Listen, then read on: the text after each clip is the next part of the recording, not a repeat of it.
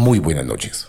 Sean todos ustedes bienvenidos y bienvenidas a este capítulo, el ovni de Belén. Perdón, la estrella de Belén. Prepárense una buena taza de café. Apaguen sus luces y escuchemos atentamente.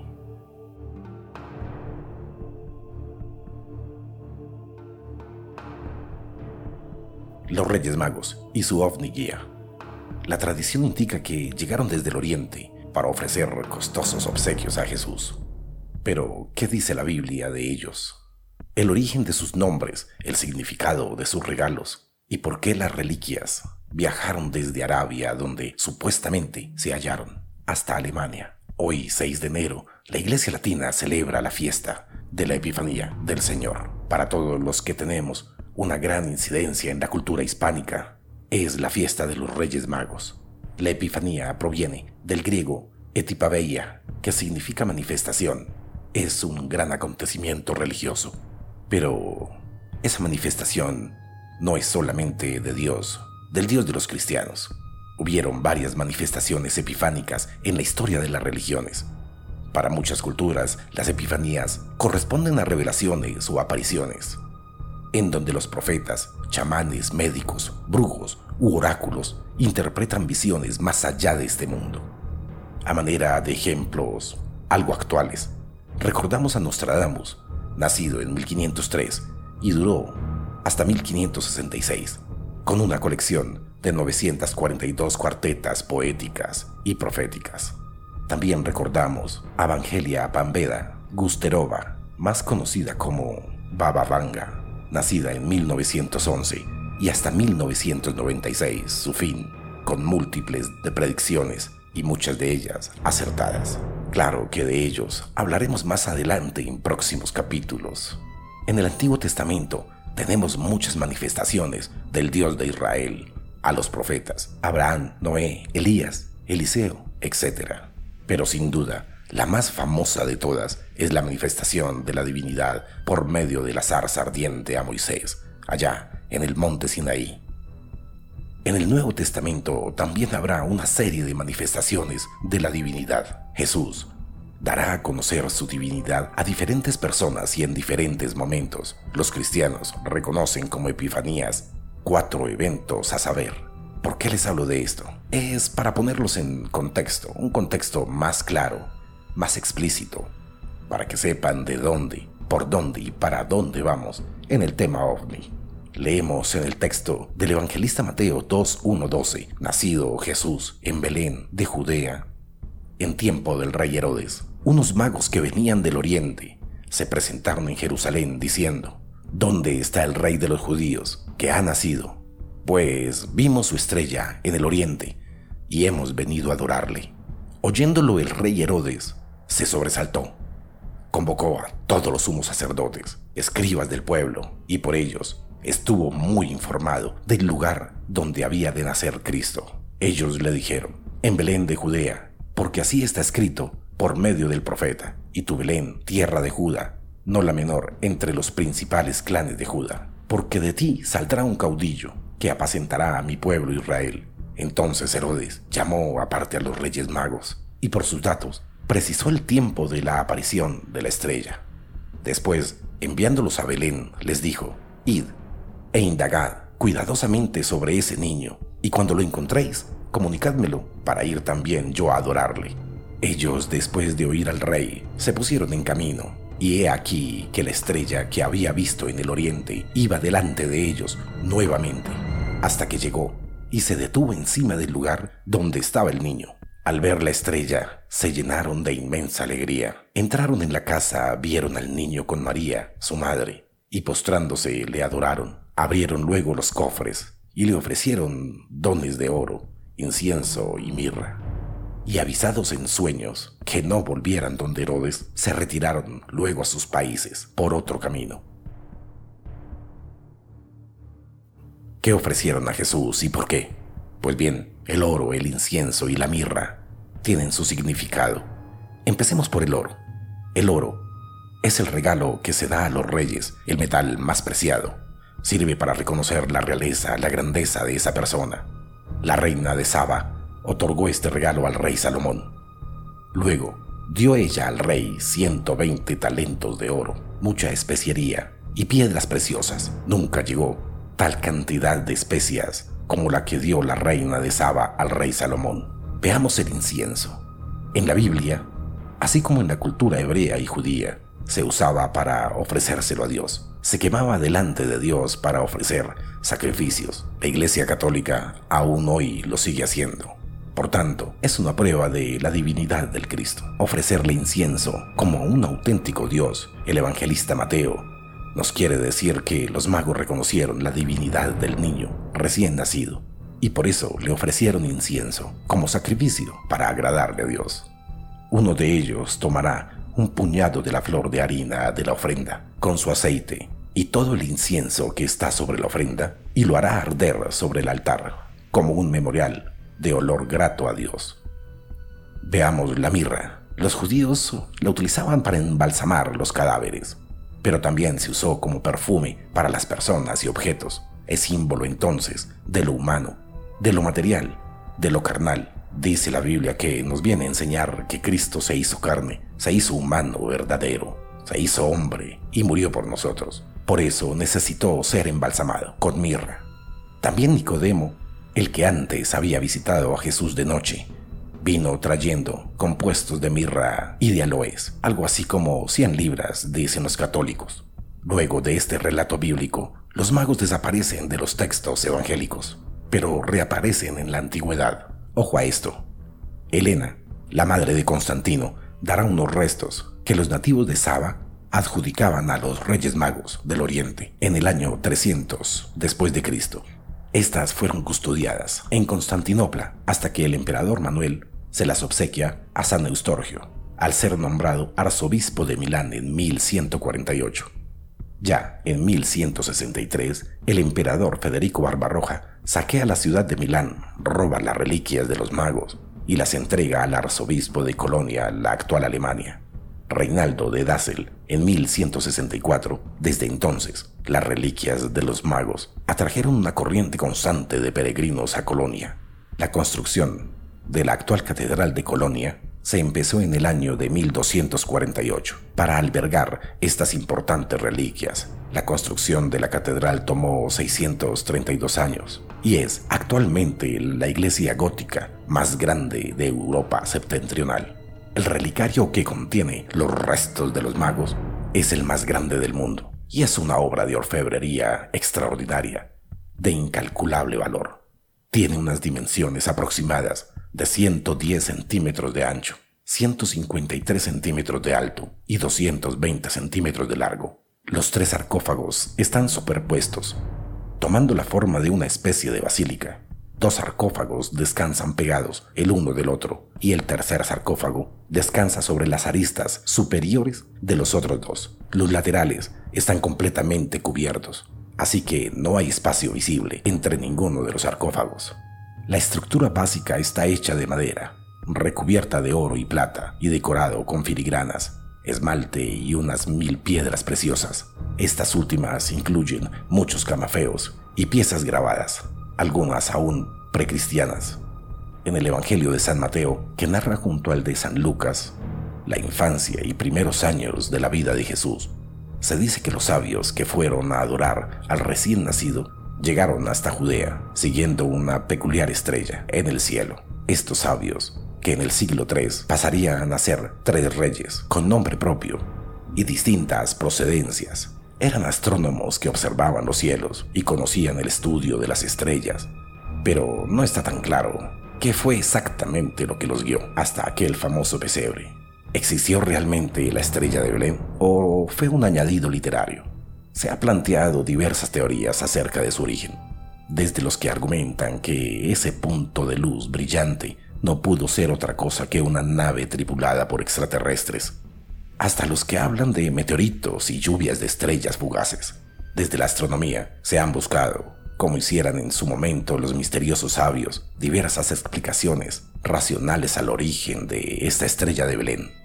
Aunque habitualmente se representa con forma de un cometa, no se tiene constancia de ningún astro de este tipo que hubiera brillado con tal fuerza suficiente en aquella época como para llamar tanto la atención. El pintor Giotto, en su cuadro, La adoración de los Reyes Magos en 1304, representó al cometa Harley como el astro guía de los reyes, seguramente aún impresionado por la visión del mismo tan solo tres años antes.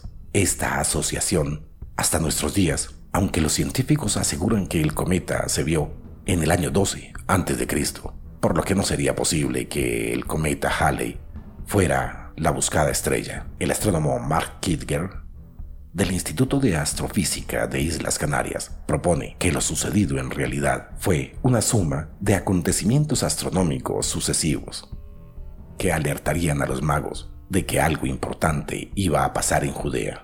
Todo comenzaría con una conjunción triple de Júpiter y Saturno. En una conjunción triple, las órbitas de los dos planetas se alinean de tal modo con la Tierra que esto parece acercarse y separarse ahí en el cielo tres veces en unos siete meses.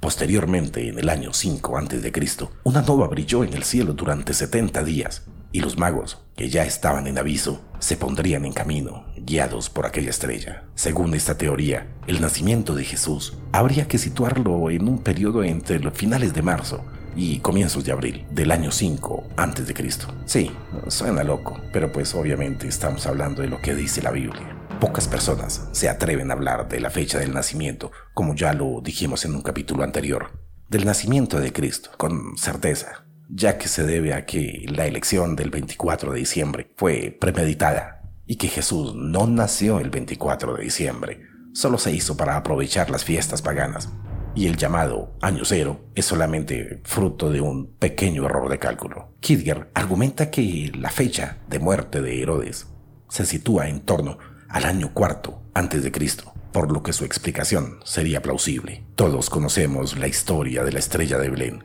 que guió a estos reyes magos desde Mesopotamia, pero nunca nos hemos preguntado el por qué una estrella podría moverse para guiar a estos reyes o incluso por qué motivo, esta y muchas preguntas más hacen que la historia que hemos leído en la Biblia sea motivo de polémica.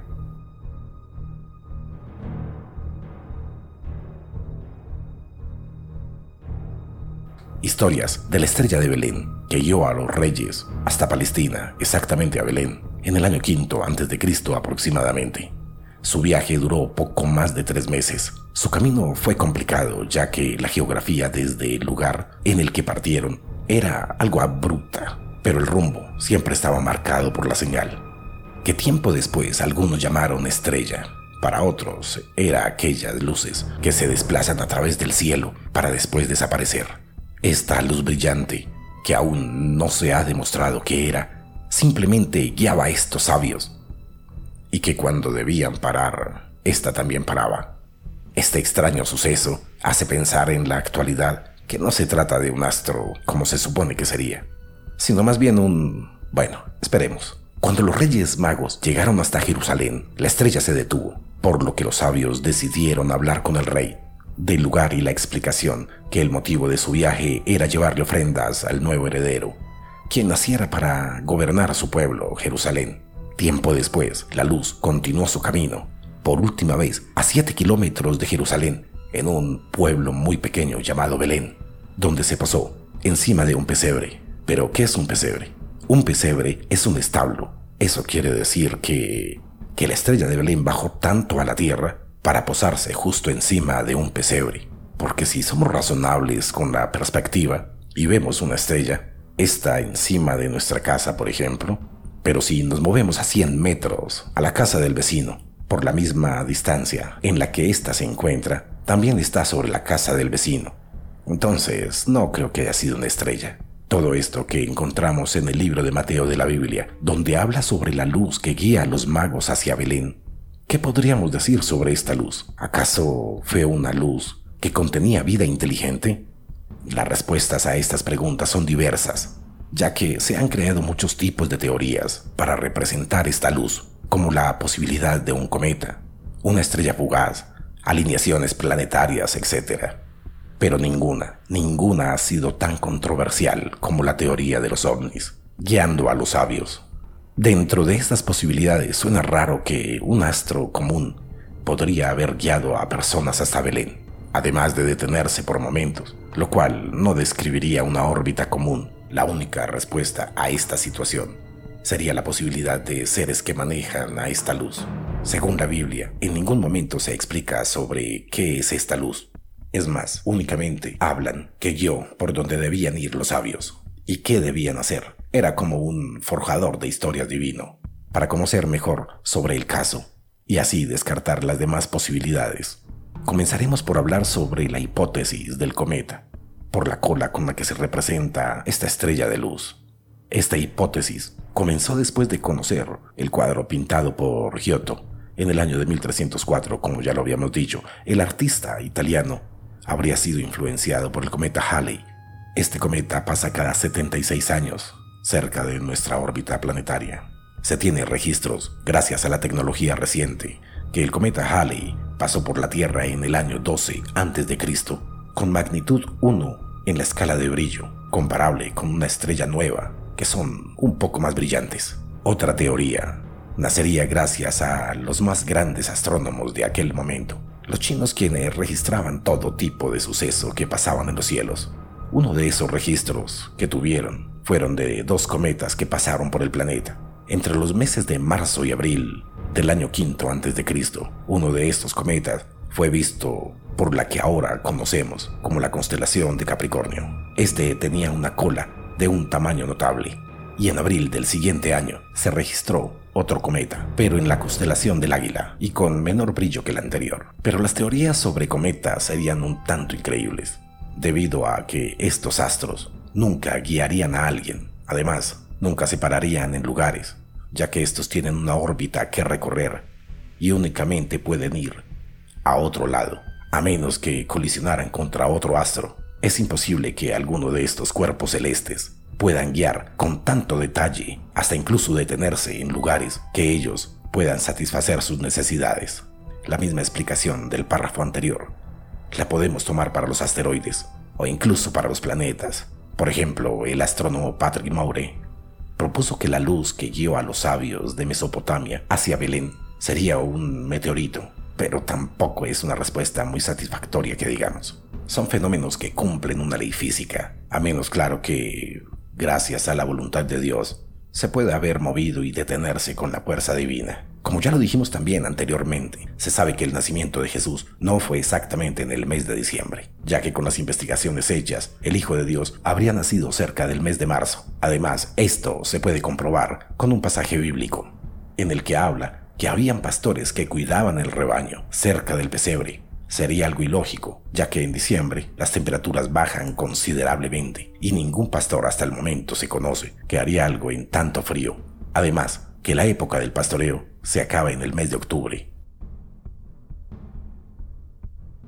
El único hecho para que se celebre la Navidad o el nacimiento de Cristo en este mes fue por el concilio eclesiástico, como ya lo habíamos dicho, celebrado en el siglo V, donde se pusieron de acuerdo para coincidir esta fecha con el solsticio de invierno para intentar acabar las celebraciones paganas que existían cerca de estas fechas. De todas las teorías revisadas, la teoría del ovni sería la más precisa, ya que ésta podría moverse a cualquier lugar, de cualquier lado, depende de quien la maneje. Además que podría ser una forma de control. Si es que recordamos bien, conocemos historias como la de los Anunnaki, que serían extraterrestres que controlan el mundo según algunas teorías, y esta podría ser una confirmación a aquella teoría. Como dicen algunas voces, debido a que ellos, como se conoce, puedan manejar el mundo a su antojo, al igual que nuestra historia, y crearla para así darle inicio a la religión, que hasta ahora siguen gobernando el mundo. Aquí la fuente, que es del fascículo 27 del mundo de los ovnis de JJ Benítez. En la imagen que ven a continuación se encuentra Andreas Faber-Kaiser, de Barcelona, nacido el 5 de abril de 1944, quien vive hasta el 14 de marzo de 1994. Fue ufólogo y escritor español, de ascendencia alemana, especializado en la investigación de los aspectos misteriosos y ocultos de nuestra historia. Sobre todo en la relación existente de los dioses de la antigüedad con los actuales ovnis, habiendo participado como ponente en numerosos congresos internacionales dedicados a este tipo de temáticas, tanto en Europa como en América. La estrella de Belén como puede repasarse en los evangelios. Es una estrella que se mueve de un lugar a otro, que es un tanto extraño que una estrella esté aparentemente parada allá en el firmamento, como parecen estarlo las que vemos normalmente, ni tampoco que una estrella se mueva, como es el caso de las estrellas fugaces o los demás cometas. Lo que realmente se sale fuera de lo corriente es que esta estrella haga ambas cosas, moviéndose y parar, y que además demuestre tener inteligencia. Y he aquí que la estrella, que habían visto en el oriente, iba delante de ellos, hasta que fue a pararse sobre el sitio que estaba el niño. Estaban velando en aquellos contornos unos pastores y haciendo centinela de noche sobre su rey, cuando de improviso un ángel del Señor apareció justo a ellos y lo cercó con su resplandor, una luz divina, dice la historia. Sirva esta cita para señalar únicamente la similitud entre la ambientación de una escena y de las apariciones marianas y para sacar las conclusiones de esta comparación, como aquella vez cuando el ángel anuncia el nacimiento de Belén. Volvamos pues a aquella estrella. Vyasheslav Saitev cita la narración de los tres reyes magos, apócrifo escrito al parecer en latín a mediados del siglo III y traducido más tarde a otras lenguas en su versión bielorrusa del siglo XV, donde puede leerse que en un día entero, sin perturbar el aire, pendió la estrella sobre el monte Wans, y refiere algunos libros según los cuales Jesucristo salió de esta estrella. Pero la estrella no era como en nuestros países la pintan en las iglesias. Esta tenía alas, alas como las de un águila, y muchos rayos largos que la movían en círculo cuando descendía al monte Wans. En Apócrifos tomo 2 aparece otra leyenda que vuelve a citar la misma forma. Durante el viaje que duró 13 días, los magos no tomaron necesidad de ello y este periodo les pareció que no había durado más de un día. Cuando más se acercaban a Belén, más intenso era el brillo de aquella estrella. Esta tenía forma de águila, dicen, volando a través de los aires y agitando sus alas. En el Pat Greque tomo 10 aparece la leyenda atribuida a Julio Africano, cronógrafo del siglo III, en que se relata el descenso de una estrella en Persia, que anuncia el nacimiento de Belén y que guía a los magos. Por otra parte, Caldicio II informa que los caldeos vieron una estrella viajando durante la noche. En el libro de Sed se habla de la aparición futura de esta estrella y de que los magos glorificaban a Dios en silencio y en voz baja. Se dice más adelante que oraban y alababan a Dios en silencio durante tres días. Esto lo hicieron durante varias generaciones, siempre esperando por si casualmente aparecía aquella estrella. Con gran dicha a esta generación se les apareció.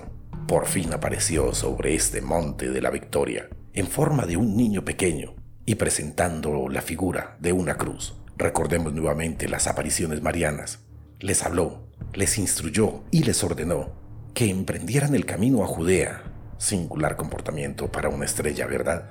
Esta estrella se les presentó así durante dos años, y ni el pan ni el agua le faltaron en sus viajes. También en el Éxodo se produce una ayuda semejante con el maná. En su estudio de la epístola de los Efesios, capítulo 19, San Ignacio subraya la novedad de esta estrella, que hacía que los que la contemplaban se quedaran mudos de estupor y el teólogo y exageta Diodoro de Tarso, que vivió en el siglo IV, afirma que esta estrella no era una de esas que pueblan el cielo, sino una cierta virtud o fuerza, Urano diurna, que había asumido la forma de un astro. Otra gran estrella y prometedora nos refiere a Barrón. En las Antiquitates Rerum Humanarum, en las que refiriéndose a la leyenda de Eneas, Dice que cuando hubo un partido de Troya todos los días y durante el día, la estrella de Venus, hasta que llegó a los campos laurentinos, donde dejaron de verla, lo cual le dio a entender que aquellas eran las tierras señaladas por el destino. Está claro que esta estrella, que se ve durante el día y que de repente deja de verse, mal podría ser Venus. ¿O es que ya entonces, como en nuestros días, el sufrido lucero del alba cargaba oficialmente las visiones de ser un ovni? Refiriéndose a esta estrella de Belén, se pregunta Saitzet, ¿no contribuiría la interpretación cósmica de la visión del apócrifo la narración de los tres reyes magos al revelar este misterio? Pero veamos otros pasajes para volver luego a la estrella de Belén, donde también me parecieron algo curiosos. Creo que la Biblia, más que un libro religioso, es, es un libro de historia, donde podemos acogernos para ver los hechos sucedidos. Las citas de la nube luminosa y de otro objeto luminoso se suceden a lo largo de los textos bíblicos, también acompañando a voces surgidas allá en las alturas. Vamos a poner solamente dos ejemplos. En el Evangelio de San Mateo leemos en el 17.1, seis días después tomó Jesús a Pedro y a Santiago y a Juan, su hermano, y los llevó aparte a un monte, a un monte algo, y se transfiguró entre ellos. Brilló su rostro como el sol, y sus vestidos se volvieron blancos como la luz. Y se les aparecieron Moisés y Elías, hablando con él. Tomando Pedro la palabra, dijo a Jesús, Señor, qué bien que estamos aquí. Si quieres, haré tres tiendas, una para ti, una para Moisés y otra para Elías. Aún él estaba hablando cuando los cubrió una nube resplandeciente. Y salió de la nube una voz que decía, Este es mi Hijo amado, en quien tengo mi complacencia. Escuchadle. Ahora, volviendo a los apócrifos, en el Evangelio árabe de la infancia reza, refiriéndose a Jesús ya cumplido sus 30 años, el Padre le dio a conocer públicamente a la orilla del Jordán, con esta voz baja del cielo, Este es mi Hijo amado, en quien reposo, estando presente el Espíritu Santo en forma de blanca paloma. Pero pasemos a la columna de luz que se me hace algo un tanto extraña. En los apócrifos de la infancia, y concretamente en el citado Evangelio árabe de la infancia, llamado hace poco, más que la redacción árabe del mismo, se dice con referencia a Jesús, y cuando su madre, la Virgen María, le lleva gozosa en sus brazos, le vio el anciano Simeón resplandeciente como una columna de luz.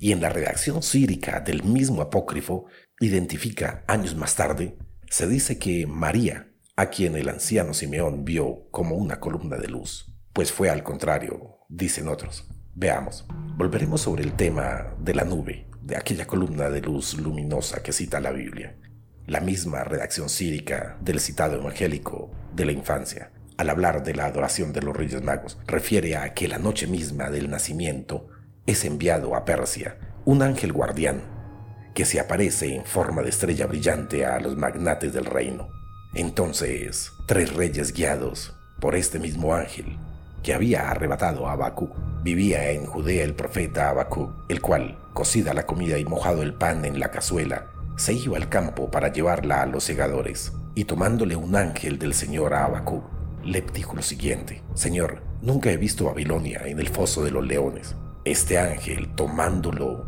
de la coronilla y por sus cabellos, le llevó hasta Babilonia, encima del foso de los leones, con la velocidad del espíritu, narra este libro.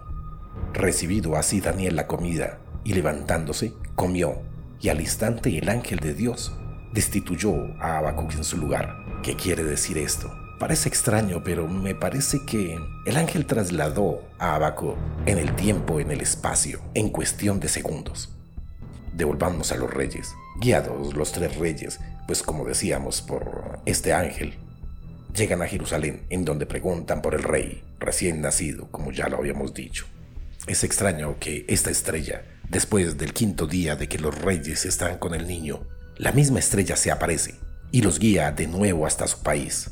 En el camino de Hebrón, a unos 7 kilómetros de Jerusalén, se halla situada la aldea de Betlam, el antiguo Belén de Judá la vieja senda que en su tiempo había sido ya recorrida por Abraham, lleva casi exactamente de norte a sur. En su tercera conjunción los planetas de Júpiter-Saturno se unieron de tal forma que parecían formar una sola estrella y el crepúsculo vespertino eran visibles en dirección del sur, de manera tal que los magos de Oriente, en la ruta que seguían de Jerusalén a Belén, siempre tenían aquella estrella ante sus ojos. La estrella sí iba tal como dicen los evangelios, pero no paraba, no los guiaba, simplemente estaba allí. Porque de no ser así y siempre seguir la dirección que le señalaba la conjunción entre Júpiter y Saturno, y por tratarse de esta de un fenómeno extraatmosférico, que por lo tanto, por mucho que avancen los magos, siempre quedarían situados delante de ellos, de haber seguido en esta dirección, repetimos, ¿dónde habrían llegado? Solamente habrían llegado a su deceso por inmersión en las aguas litorales del Mar Rojo. Pero no, ellos se paran a escasos 7 kilómetros de Jerusalén. ¿Por qué? Porque no iban en pos de la conjunción de Júpiter y Saturno, sino en pos de un objeto brillante. Este objeto que literalmente los guió hasta Jerusalén. ¿Por qué además nos atenemos a los apócrifos? Veremos que esta misma estrella descendió, adoptó formas diversas y habló y hasta volvió a acompañar a los reyes a sus países de origen, sea como fuere. Lo único que podemos afirmar al cabo de casi dos mil años de aquella aparición es que la susodicha estrella de Belén sigue siendo para nosotros, con todas sus letras, un objeto volante luminoso no identificado. Las crónicas antiguas citadas Así lo atestiguan. Muchas gracias por escucharnos. Acojamos, por favor, como propósito para este año nuevo, tomar un libro y leerlo a plenitud, disfrutarlo y, si es de nuestro agrado, compartirlo. Les deseamos un feliz fin de semana, felices reyes. No te olvides de compartir este video, darle like y suscribirse. Cuéntanos tus historias al correo latingpodcast.gmail.com. Estamos en todas las plataformas Spotify, Google Podcast, Apple Podcasts y Twitter e Instagram como Latin Ghost Podcast. Nos despedimos desde Bogotá, Colombia, para toda Latinoamérica y el resto del mundo.